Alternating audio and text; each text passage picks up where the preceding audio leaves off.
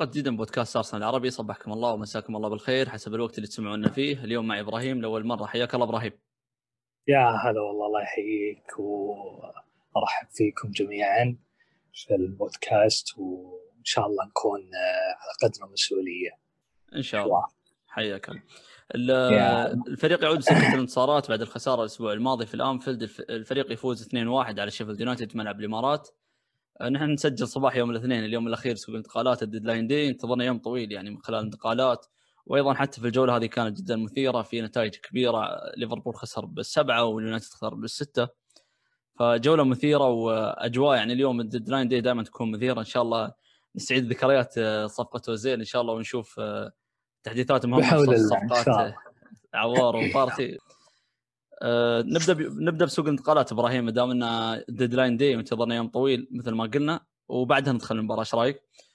بحاول. تمام. سمعنا كلام كثير اليوم الماضي أو اليومين الماضيات خلني أقول، خلال صفقة عوّار، في كلام إن عوّار قرر البقاء، في تحديثات جديدة وصلت أمس إن ممكن إن هذا الكلام غير صحيح وإن عوّار لازال يفكر. كيف شفت موضوع عوّار؟ وكلمني عن عوّار، يعني شو التحديثات اللي سمعتها، وهل تتوقع عوّار يوقع مع أرسنال أو لا؟ في البداية نتكلم عن موضوع عوّار من أول شيء، من بداية الموضوع، من أول ما طلع بداية تقريبا قبل 2 أو 3 أسابيع، كان موضوع يعني تقريبا أغلب الجماهير ما كان يعني حريص عليه. لما طلع كم مصدر فرنسي وتكلم عن الموضوع هذا، وتكلم أن أرسنال ممكن يتحرك العوّار في آخر سوق الانتقالات.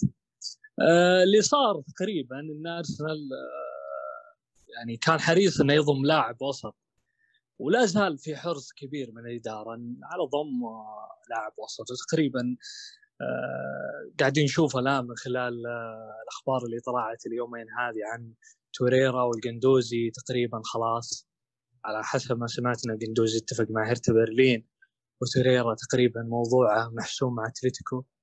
يعني أنا أتوقع أن أرسنال قريب إن شاء الله من لاعب وسط، لكن عوّار أو بارتي أو لاعب وسط ثاني ممكن بلانسي، كل شيء وارد. لكن الأقرب حاليا أن ننتظر هال24 ساعة هذه ونشوف إيش سوى عليه. حاليا ما في أخبار مهمة، ما في أشياء يعني جت يعني من مصادر قوية في النادي عن تحرك قوي في آخر السوق. بخصوص عوّار اللي صار إن ممكن حسب ما يقال يعني، وقريت اليوم إن تحرك زيدان وتصريح من زيدان ممكن نغير مجرى الصفقة. يعني تصريح زيدان اللي قال فيه إنه ممكن نرجع لعوّار الصيف الجاي والصيف اللي بعده، أو يعني قلنا بيكون اهتمام من اهتماماتي، فإنه كان ممكن هذا الشيء اللي خلى صفقة عوّار تتوقف. دخول نادي زي الريال ممكن أثر في الصفقة يعني بشكل كبير. صحيح، دخول نادي نفس الريال أو دخول لاعب مثلا مثل زيدان، يعني تقول ممكن مثل الأعلى اللاعبين الفرنسيين هذه لا تأثير قوي. صح فعلا. إيه فعلا صحيح فعلا.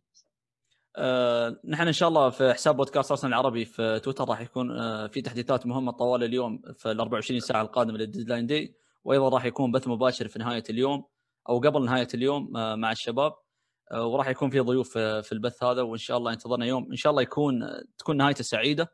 تابعونا على حسابنا في تويتر، الحساب راح تشوفونه في الوصف في أي منصة تتابعونا فيها، أو @afcpodcastar @afcpodcastar.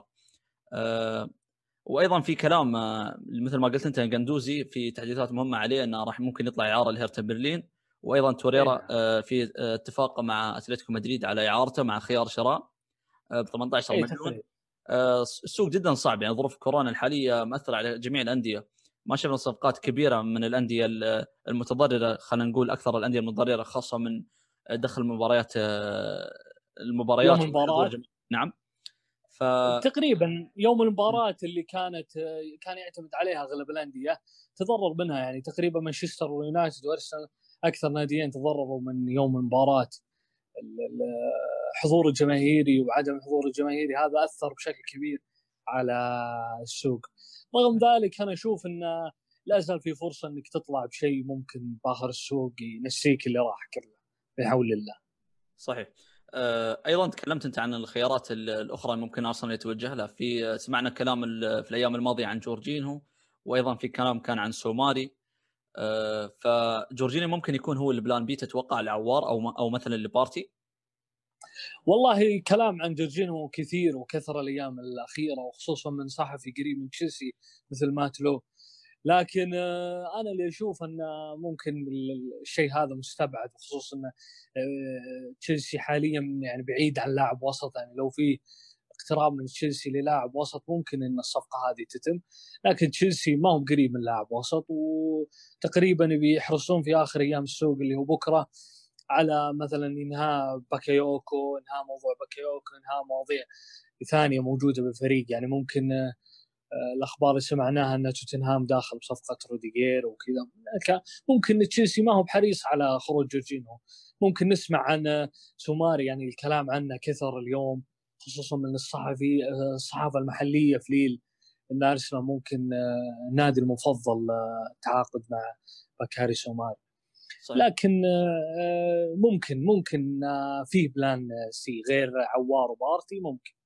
صحيح، شفنا تركيز كبير، يعني طبيعي المفروض يكون في بلان بي، مع اني صراحه ما سمعت اخبار، المفروض نسمع اخبار جانبيه على الاقل، لكن المفروض النادي يخطط لهذا الشيء، خاصه أرتيتا اليوم بعد المباراه المؤتمر الصحفي كان تقريبا 80% عن سوق الانتقالات، تكلم ان نحتاج تدعيمات في مناطق معينه تنقصنا الجوده. اتوقع طبيعي الواضح للجميع انه في وسط الملعب، وتكلم ايضا عن دعم الاداره له، وتكلم عن ان الكرونكيز يدعمونه 100%، والفريق حريص الان انه ينهي الصفقات اللي داخل فيها، وان هناك لاعبين راح يخرجون بالاعارات.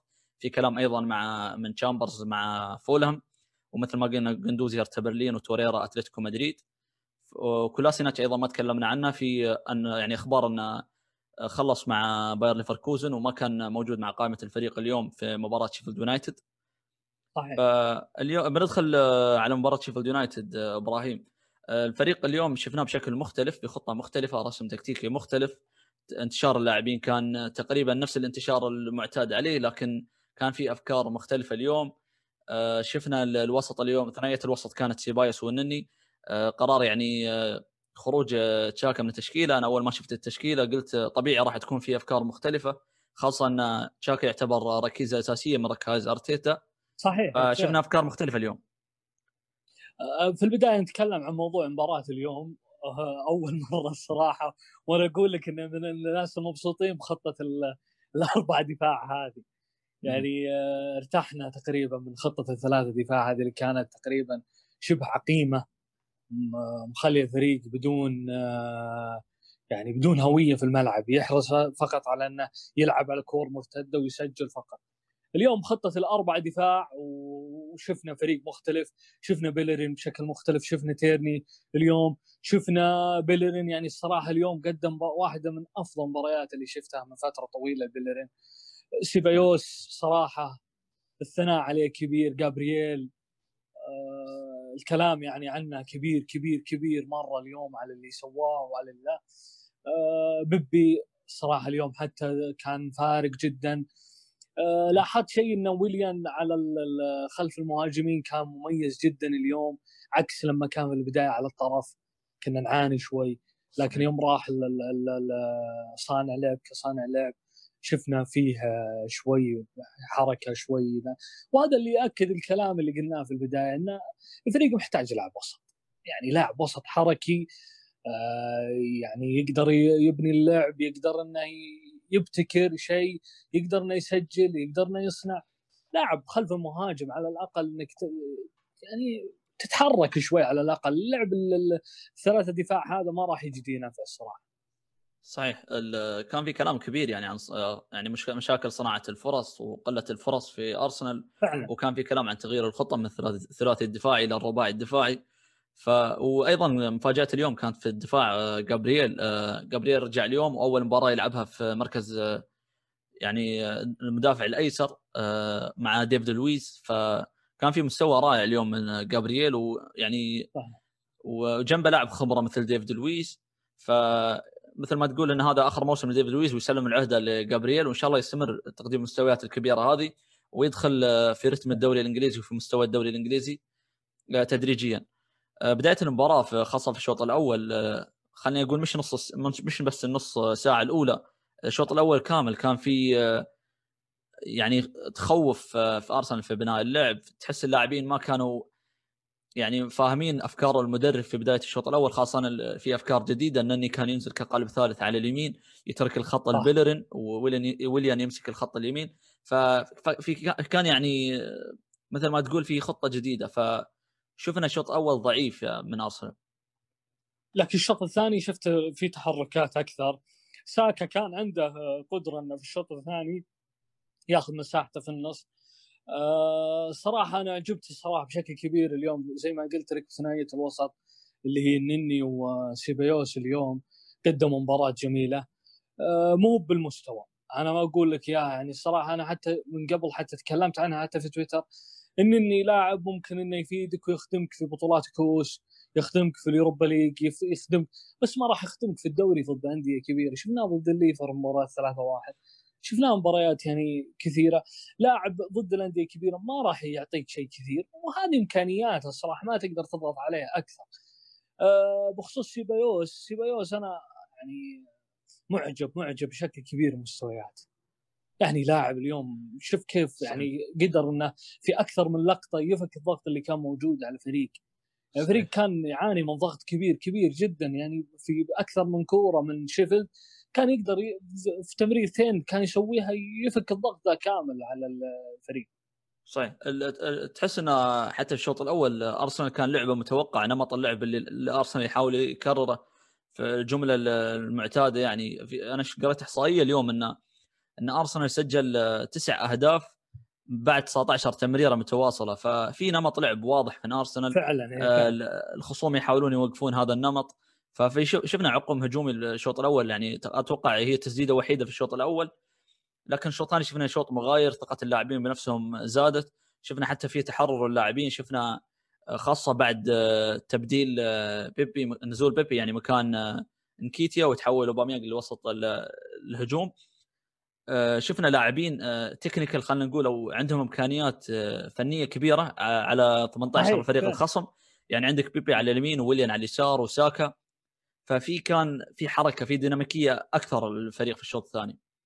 صح فعلا، والفريق يعني أنا أشوفه حاليا ممكن تغير الخطط هذه. في بعض الناس تكلمون عن الموضوع ممكن إنه مؤثر نوعا ما، لكن أنت محتاج إنك تحط لك بلان بي مثلا المباريات اللي مثل هذه تكون معقدة شوي. يعني لو أرسنال اليوم لاعب بخطة 3 دفاع ضد نادي مثل شيفيلد راح يكون فيه يعني شوي صعوبة في الوصول لهم، لكن الخطة اللي لعب فيها أرتيتا ب4 دفاع كانت ممتازة جدا. يعني اليوم أنا أشوف فيه ابتكار. صحيح اللاعبين الشوط الأول زي ما تكلمت أنت عنها ما كانوا عارفين وشلون يتمركزون الشوط الأول، لكن في الشوط الثاني شوف كيف كان في تغير، في كل لاعب عرف مركزه. أوبا حصل على كم كورة خطرة، يعني قدروا كم لاعب قدروا يصنعون فرص محققة الفريق. يعني أنا أشوف أن الفريق اليوم ولو أنها يعني مباراة تعتبر بالبداية يعني في بداية التكتيكات، لكن أعتبر أن اليوم مستوى جيد جدا، يعني اللاعبين ما قصروا بهالشيء هذا. شيفيلد يونايتد يعتبر يعني من الفرق البدنية، وخاصة في الأطراف أرسنال كل ما كان يحاول خاصة من الجهة اليسرى مع تيرني وساكا وأوباميانغ كنا نشوف زيادة عددية كبيرة من شيفيلد يونايتد، عكس اللي صار في الهدف. صحيح أنه كان هناك تكتل دفاعي كبير من شيفيلد يونايتد، لكن أرسنال يعني سجل هدف أول جميل. يعني كان في تنقلات يعني بين الخطوط وتمريرات سريعة بين الخطوط بين ويليان وبيبي وباميانغ والنني، وبعدها لبيليرين وعرضية ممتازة لساكا وإنها ممتازة من ساكا. كيف شفت الهدف الأول؟ الهدف الأول كان صراحة ممتع جدا، يعني حتى ما تمل وأنت تشوفه. قبل شوي رجعت شفت الهدف مرة ثانية بعد المباريات. من بداية الهجمة، أول ما بدأت الهجمة وانطلقت الهجمة شفت تحرك بيليرين، ولاحظ تحرك بيليرين اللي كان مؤثر جدا. تحرك بيليرين بالخطوط، بيليرين كان مميز جدا في دخوله حتى منطقة الجزاء. النني وتمريرته البينية اللي من بين 3 مدافعين صراحة شيء مميز جدا. العرضية وكيف العرضية تمركز ساكا فيها، ساكا مع أنه قصير يعني، لكن استطاع أنه يعني يطلع بين من الخلف ويسجل الهدف الأول. تمرير الهدف جاء بعد تمريرات كثيرة تقريبا. وصراحة أنا أشوف حتى من البداية أول ما استلم بيبي الكورة من الطرف وعطاها بيليرين وما بيليرين للنني ومن نني طلع حلم بيليرين مرة ثانية. كان هدف مميز جدا حتى ما تمل وانت تشوفه، وهذه الأهداف اللي احنا نبغاها يعني نشوف نحب نشوفها كثير مع أرسنال واللي تعودنا نشوفها كثير مع أرسنال. يعني الصراحة يعني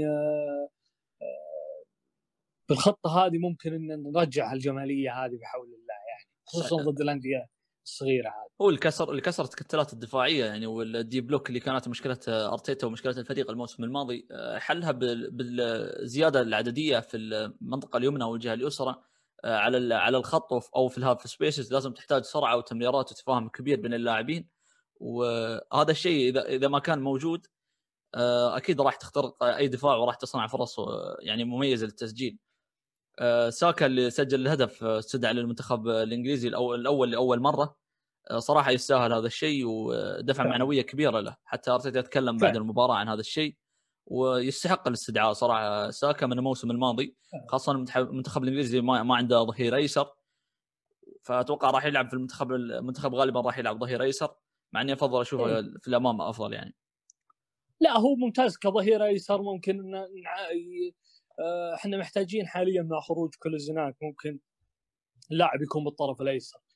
انا حاليا اشوف ان مع خروج كولوزيناك ويكون تيرني ونايلز باليسار وبيلرين تشامبرز باليمين، ممكن هذه الحل الافضل.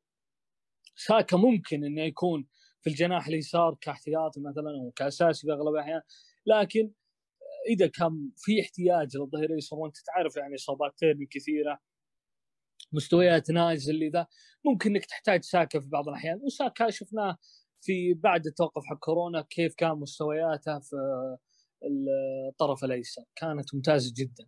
صحيح ساكا ابدع في اكثر من مركز، يعني تقريبا هو لعب في مركز 8 في الجهه اليسرى، لعب في ظهير ايسر، لعب في الجناح اليمين في مباراه الدرع الخيريه، وقدم مستويات مميزه يعني فيها فعلا. ايضا عندنا مثل ما قلنا بعد دخول بيبي الفريق في الفتره هذه صنع فرص كثيرة، كان في سرعة كثيرة في اللعب، الرتم ارتفع، الفرص التسجيل أو الفرص اللي صنعها الفريق زادت إلى أن سجل بيبي الهدف الثاني. هدف كان جدا ممتاز بعد 20 تمريرة. بيبي صراحة إنهاء ممتاز، بيبي كل ما قرب من الجول كان خطير. إبراهيم بيبي أنا أشوفه متى ما تحرر من الضغوطات اللي عليه حاليا راح يكون لاعب مميز جدا.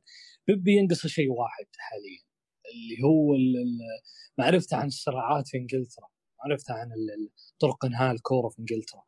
أنا أشوف إن هذه أكبر مشكلة له، وخصوصاً أنت تشوفه لاعب ضد لاعب حالياً وش كان يسوي قبل وش كان يسوي، مجرد بس مهارات ويحاول يمين يسار يمين يسار، ما في حلول. صاروا أغلب الأندية يعني يعرفون طريقة بيبي إن إذا جاء مسك الكورة على اليمين يستلمون لاعبين، يجون مع لاعبين اثنين، فيكون من الصعب عليه انه يراوغ الاول او يراوغ الثاني او يراوغ، فكان من الصعب.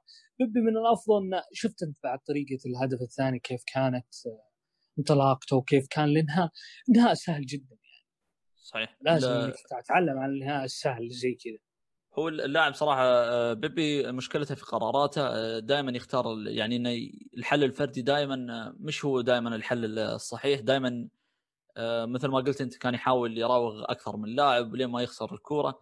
هو دائما أنا أتوقع إذا اللاعب يعني ذهنيا وجه نفسه أنه يكون دائما في العمق ومباشر أكثر على المرمى راح نشوف لاعب مختلف يعني غير عن بيبي اللي نشوفه في الموسم يعني بداية الموسم هذا والموسم الماضي. هو أنهى الموسم بشكل جيد، لكن الموسم الماضي كان يعني مستوى مش المستوى اللي نحن كنا نأمل أن نشوفه من صفقة لاعب تعدت 70 مليون.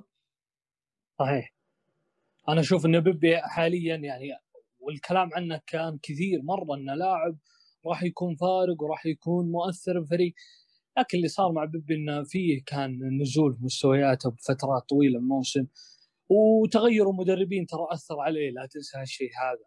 صحيح. جاب فترة كان فيها المدرب إمري كانت قناعاته ترى يعني حسب ما قرينا بعد خروج إمري إن إمري ما كان يرغب فيه، كان يرغب في ساها، لكن اللي صار إن إمري حصل على عطوه بيبي محتاج وقت، محتاج خصوصاً إن لاعب صغير 24 سنة حالياً محتاج وقت علشان يتأقلم على الكرة الإنجليزية، ومحتاج إنه قراراته خصوصا لاعب ضد لاعب قراراته محتاج إنه شوي يراجع فيها، لأن نشوف إنه حاليا عنده مشكلة في بعض القرارات، مثلا زي ما تكلمت أنت مثلا إذا كان لاعب ضد لاعب عنده مشكلة في بعض القرارات هذه، وأنا أشوف إنها يعني ممكن إنها هذه تأثر عليه لو استمر على هالشيء هذا.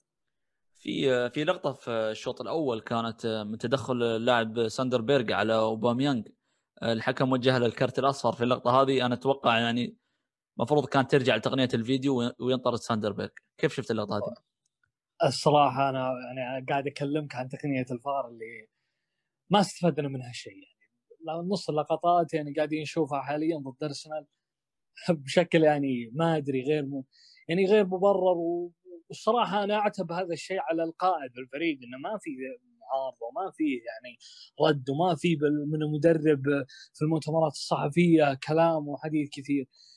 لو نفتح ملف التحكيم راح نقعد فترة طويلة نتكلم عنه بشكل كبير، لكن اللي قاعد يصير مع أرسنال شيء. أنت لاحظت لقطة ماني في مباراة الليفر الأخيرة، ولاحظت كم مرة تعرض أرسنال للظلم في الموسم هذا من ناحية التحكيم، وحنا تونا تقريبا ما عدينا ولا 4 مباريات 5 مباريات في كل الموسم، في كل مباريات الموسم يعني أرسنال قاعد يعاني من التحكيم بشكل كبير، خصوصا مع تقنية الفار. أنا ما أدري في بعض الأحيان يرجعون لتقنية الفار على لقطات يعني غريبة ويدقق فيها ويحط خط ويحط أشياء ويحط، لكن في بعض الأحيان يعني محتاجين زي هذه حقت بيرق، التدخل مباشر على القدم، ومعروف القانون في إنجلترا تدخل مباشر على القدم ترجع تقنية الفيديو على طول طرد، يعني ما تحتاج لا. يعني إحنا ما أدري وش محتاجين مدرب زي مثلا مورينيو، زي كلوب، زي غوارديولا يطلع في المؤتمرات ويقدر يقول الحكام ظلمونا والمباراة اللي بعدها يتم خدمته.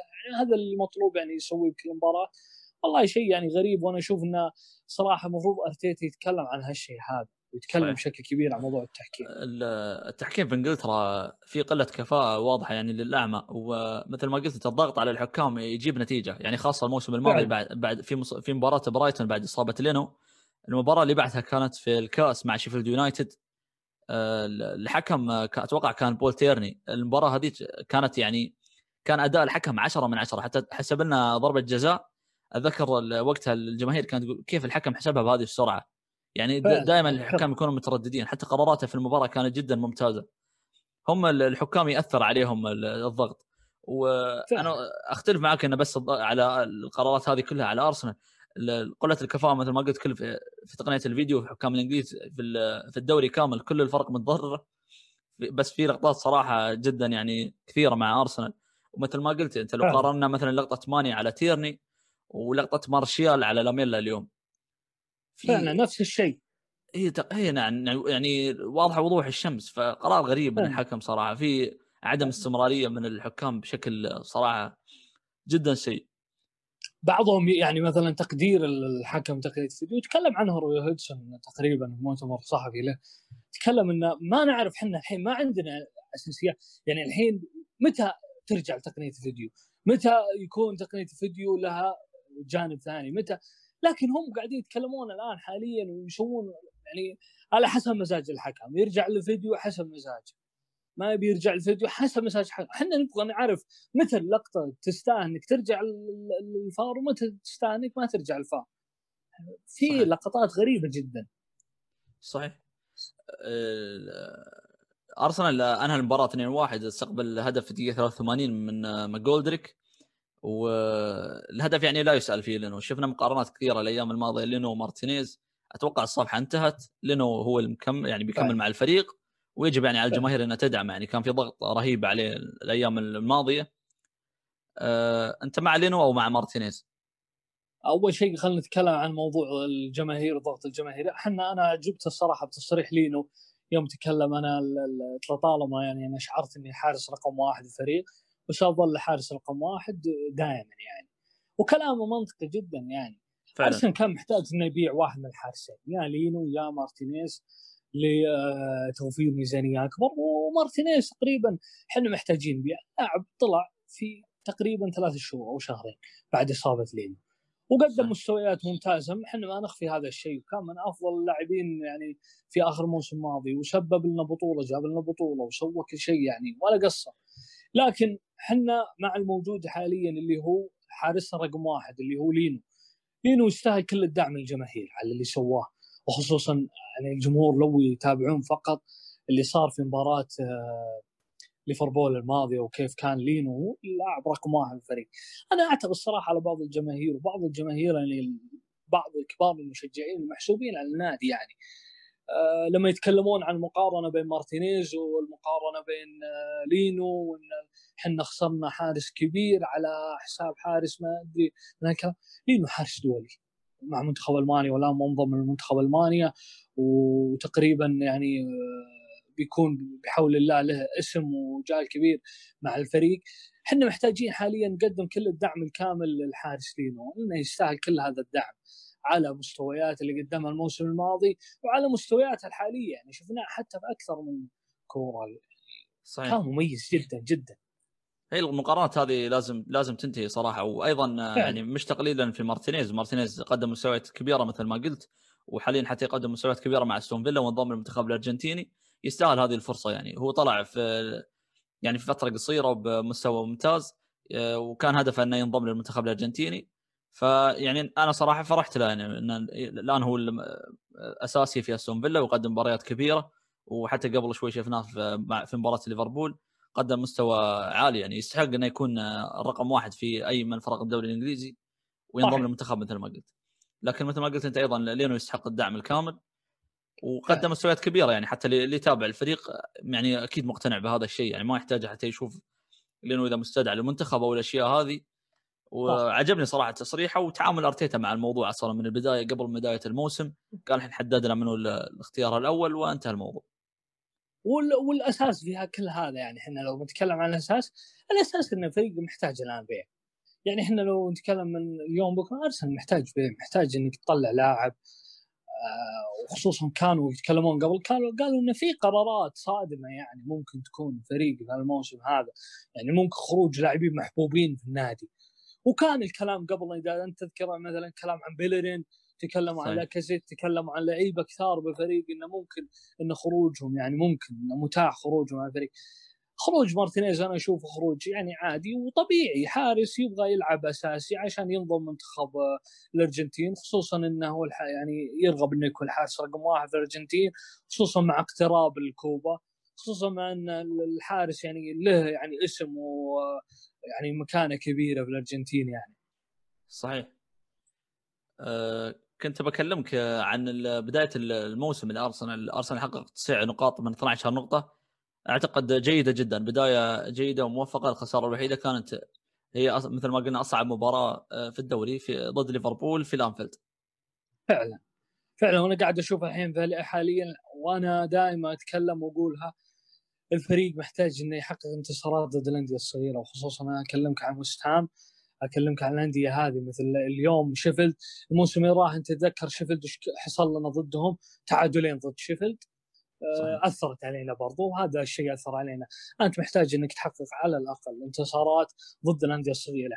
ممكن أنت تتعثر بعد التوقف، عندك الحين بعد التوقف مباريات صعبة شوي، يعني عندك في بعد التوقف مباشرة مباراة السيتي، بعد مباراة السيتي في عندك مباراة في يوروبا ليج، بعدها مباراة اليونايتد، يعني عندك جدول شوي ضغط صحيح. لكن بحول الله أنا يعني بإذن الله واثق بعد التوقف، خصوصا مع الصفقة بإذن الله، صفقة لاعب الوسط اللي راح تجي بإذن الله، يعني نقول إن شاء الله أنها تتم، راح تسوي شيء كبير بإذن الله للفريق بإذن الله.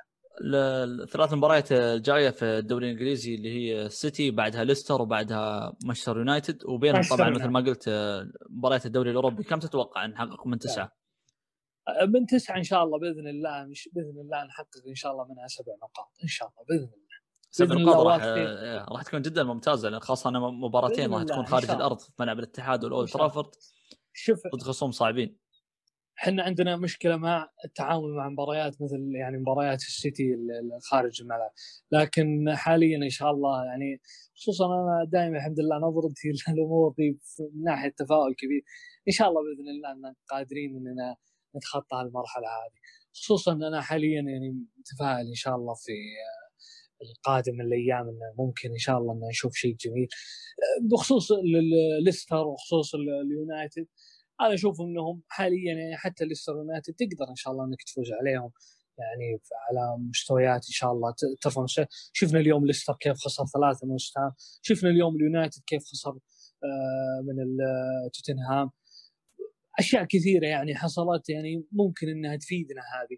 وأنا زي ما يعني أقول دائم الفريق يعني في عندك مثلا مثل بعض المباريات يعني أنت محتاج إنك تكون متقدم خطوة عن غيرك. يعني أنت مفروض تشتغل إن توتنهام تعثر المباراة الأولى ضد فيرتون، الحين أنت متقدم عن توتنهام فرق مباراة. توتنهام تعادل ضد نيوكاسل في مباراة، أنت متقدم الآن عن توتنهام مباراة. أنت تعثرت ضد الليفر، توتنهام يعني زي كذا. أنت عندك الآن أنت وتوتنهام واليونايتد والذولة وتشيلسي أنت بينك وبينهم منافسة كبيرة. أنا أشوف أرسنال حاليا لو يركز على مثلا دوري أوروبي مع الحرص على الدوري إن شاء الله بإذن الله بتكون كافية إن شاء الله بإذن الله لعودة الفريق للبطولات الأوروبية. لكن أنا ما أقول لك أن الفريق حاليا بوضع كبير ووضع قوي جدا، لكن بإذن الله يعني متفائلين بالفريق تفاعلين. طيب أرتيتا يعني مشروع أرتيتا أقول أنه حط الثقة يعني ثقة كبيرة في الجماهير خاصة نهاية الموسم مع كأس إنجلترا وبداية الموسم بالدرع الخيرية ومستوى الفريق ضد الفرق الكبيرة خاصة، يعني خلى الجماهير تثق في الفريق أكثر. توقعاتك للموسم، هل تتوقع أرسنال يدخل التوب فور؟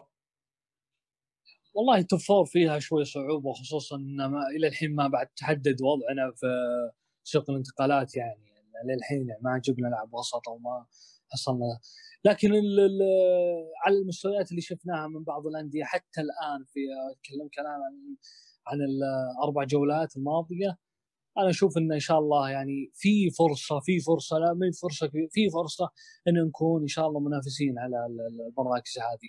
في بعض الحالات يعني عندك يعني إذا استغليت تعثر منافسينك، إذا استمريت قاعد تفوز على الأندية الصغيرة.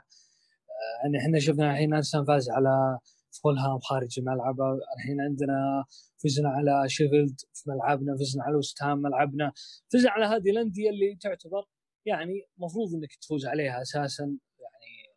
لكن إن شاء الله نطمح إن شاء الله نكون متقدمين. يعني الحين عندك مثلا زي اليونايتد خسر من كريستال بالاس في ملعبه، مثل عندك مثلا توتنهام زي ما قلت لك في البداية خسر من إيفرتون. عندهم بعض الأندية في عندها يعني مثلا للحين في عندها يعني ما قدروا يدخلون حتى الآن جولة الدوري، لأن الحمد لله الآن حاليا في عندنا مستويات، في عندنا قدرة. إذا استمر أرتيتا بحول الله، وأنا متفائل إن شاء الله إذا استمر أرتيتا بخطة الأربع دفاع هذه وجبنا لاعب وسط مميز إن شاء الله بإذن الله أن الفريق قادر بحول الله أنه يرجع بشكل كبير للمنافسات الأوروبية حتى لو كان عن طريق اليوروبا ليج. صحيح فعلا مثل ما قلت المستويات متقاربة جدا بين الفرق المنافسة على توب فور. ليفربول والسيتي هم الفارقين عن الكل، لكن يدخلون أيضا في الحسبة معنا إيفرتون وليستر مع الفرق اللي ذكرتها تشيلسي يونايتد وتوتنهام وأرسنال. شكرا لك إبراهيم، شرفتني صراحة ونقاش ممتع. شكرا إن شاء الله، وإن شاء الله أنا ما تكون الأخيرة. تشرفت فيكم والله، وتشرفت أني أكون ضيف اليوم معكم، وتشرفت أن نتكلم عن هالموضوع هذا، المواضيع اللي تخص النادي. وبحول الله إن شاء الله لنا لقاءات قادمة إن شاء الله، وفي إنجازات وفي بطولات إن شاء الله نتكلم فيها بإذن الله. بحول الله إن شاء الله، شرف لنا إبراهيم. شكرا لاستماعكم يا شباب، ومثل ما ذكرت في بداية الحلقة راح يكون في نقل لآخر الأخبار في حسابنا على تويتر، والحساب موجود في الوصف في اغلب المنصات في كل المنصات اللي تتابعونا منها، وايضا راح يكون في بث مباشر في نهايه اليوم. شكرا لاستماعكم مره اخرى، وشكرا لابراهيم، وحياكم الله. لنا لقاء قريب ان شاء الله بعد الاسبوع الدولي بعد مباراه مانشستر سيتي ان شاء الله، وان شاء الله نكون فايزين. حياكم الله بحول الله.